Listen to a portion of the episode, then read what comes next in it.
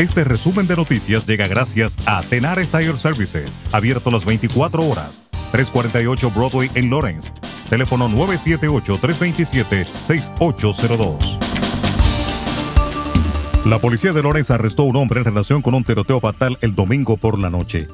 La policía respondió a un informe de disparos en la calle Crosby alrededor de las 8 de la noche y los oficiales encontraron a un hombre identificado como Jeffrey Ruiz, de 21 años, residente en Lowell, con una aparente herida de bala. Jeffrey Ruiz fue tratado en la escena por paramédicos y técnicos médicos de emergencia antes de ser trasladado al General Hospital de Lawrence, donde murió a causa de sus heridas.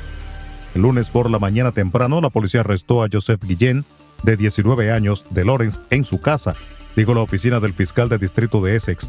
El tiroteo sigue siendo investigado por la policía estatal y la de Lawrence. El gobernador de Massachusetts, Charlie Baker, está sopesando una factura de gastos de $4,000 millones enviada a su escritorio esta semana por los legisladores del estado. El proyecto de ley destina dinero de la parte estatal de la ley del Plan de Rescate Estadounidense y los fondos excedentes del año fiscal 2021 para ayudar con la recuperación económica del estado de la pandemia de COVID-19. Los partidarios de la legislación dicen que tiene como objetivo inversiones en comunidades desproporcionadamente dañadas por la pandemia. El gobierno de Estados Unidos reanudó este lunes el programa Quédate en México, en medio de crecientes dudas de si logrará garantizar la seguridad de los solicitantes de asilo que tendrán que esperar en el país vecino el proceso de sus casos en Estados Unidos. El programa, una de las insignias de la administración anterior presidida por Donald Trump, fue derogado por el gobierno de Joe Biden, pero un juez federal ordenó reanudarlo. Y desde entonces Estados Unidos ha estado negociando con el gobierno mexicano sobre los parámetros en los que volvería a implementarse la iniciativa. El Congreso peruano verá este martes si abre su quinto proceso de destitución contra un presidente en 5 años, en esta ocasión contra Pedro Castillo, una opción que parecía lejana hace días, pero que ganó fuerza ante la incapacidad del mandatario para responder sobre sus reuniones irregulares fuera del Palacio de Gobierno. El Congreso, dominado por sectores muy hostiles al presidente, iniciará formalmente la destitución o vacancia, según el lenguaje político peruano, si obtiene 52 votos en una Cámara compuesta por 130 legisladores. Otros 3 misioneros norteamericanos secuestrados en octubre por una banda armada en Haití fueron liberados y están a salvo, mientras que 12 permanecen privados de libertad, aseguró este lunes la congregación religiosa a la que pertenecen todos ellos, Christian Aid Ministries.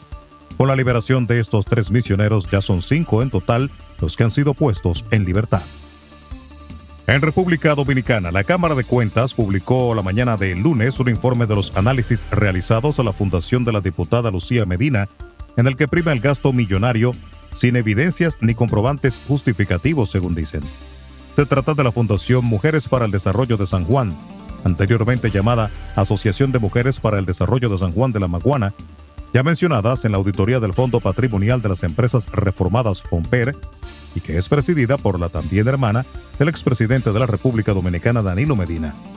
En ese documento se señala que la organización recibió 52 millones de pesos de 53 millones que estaban destinados para proyectos sociales dirigidos a personas de escasos recursos y que al final fueron recibidos por legisladores y parientes de funcionarios, entre otras personas que no cumplían con los requisitos establecidos por la normativa de la entidad.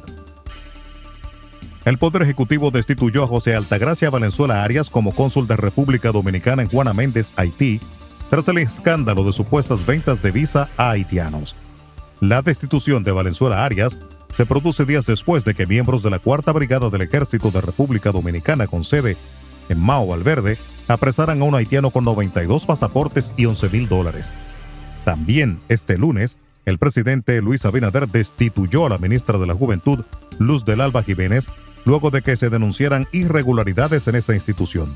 Hace 3 semanas, la Dirección de Compras y Contrataciones abrió una investigación a la ministra de la Juventud por denuncias que señalaban que supuestamente tenía la intención de beneficiar a 2 empresas en unas licitaciones por $3 millones. Resumen de noticias. La verdad en acción. Jorge Auden. Conduzca seguro confiando el cuidado de sus ruedas a Tenares Tire Services, abierto las 24 horas, los 7 días de la semana. 348 Broadway en Lawrence. Al comprar gomas nuevas, recibe reparación de por vida, además de otros servicios también de por vida. Tenares Tire Services también ofrece alineación y balanceo y autodetailing. Las mejores gomas nuevas y usadas en Tenares Tire Services, con el trato afable de Brian de Peña y su equipo. Tenares Tire Services, 348 Broadway en Lawrence, teléfono 978-327-6802.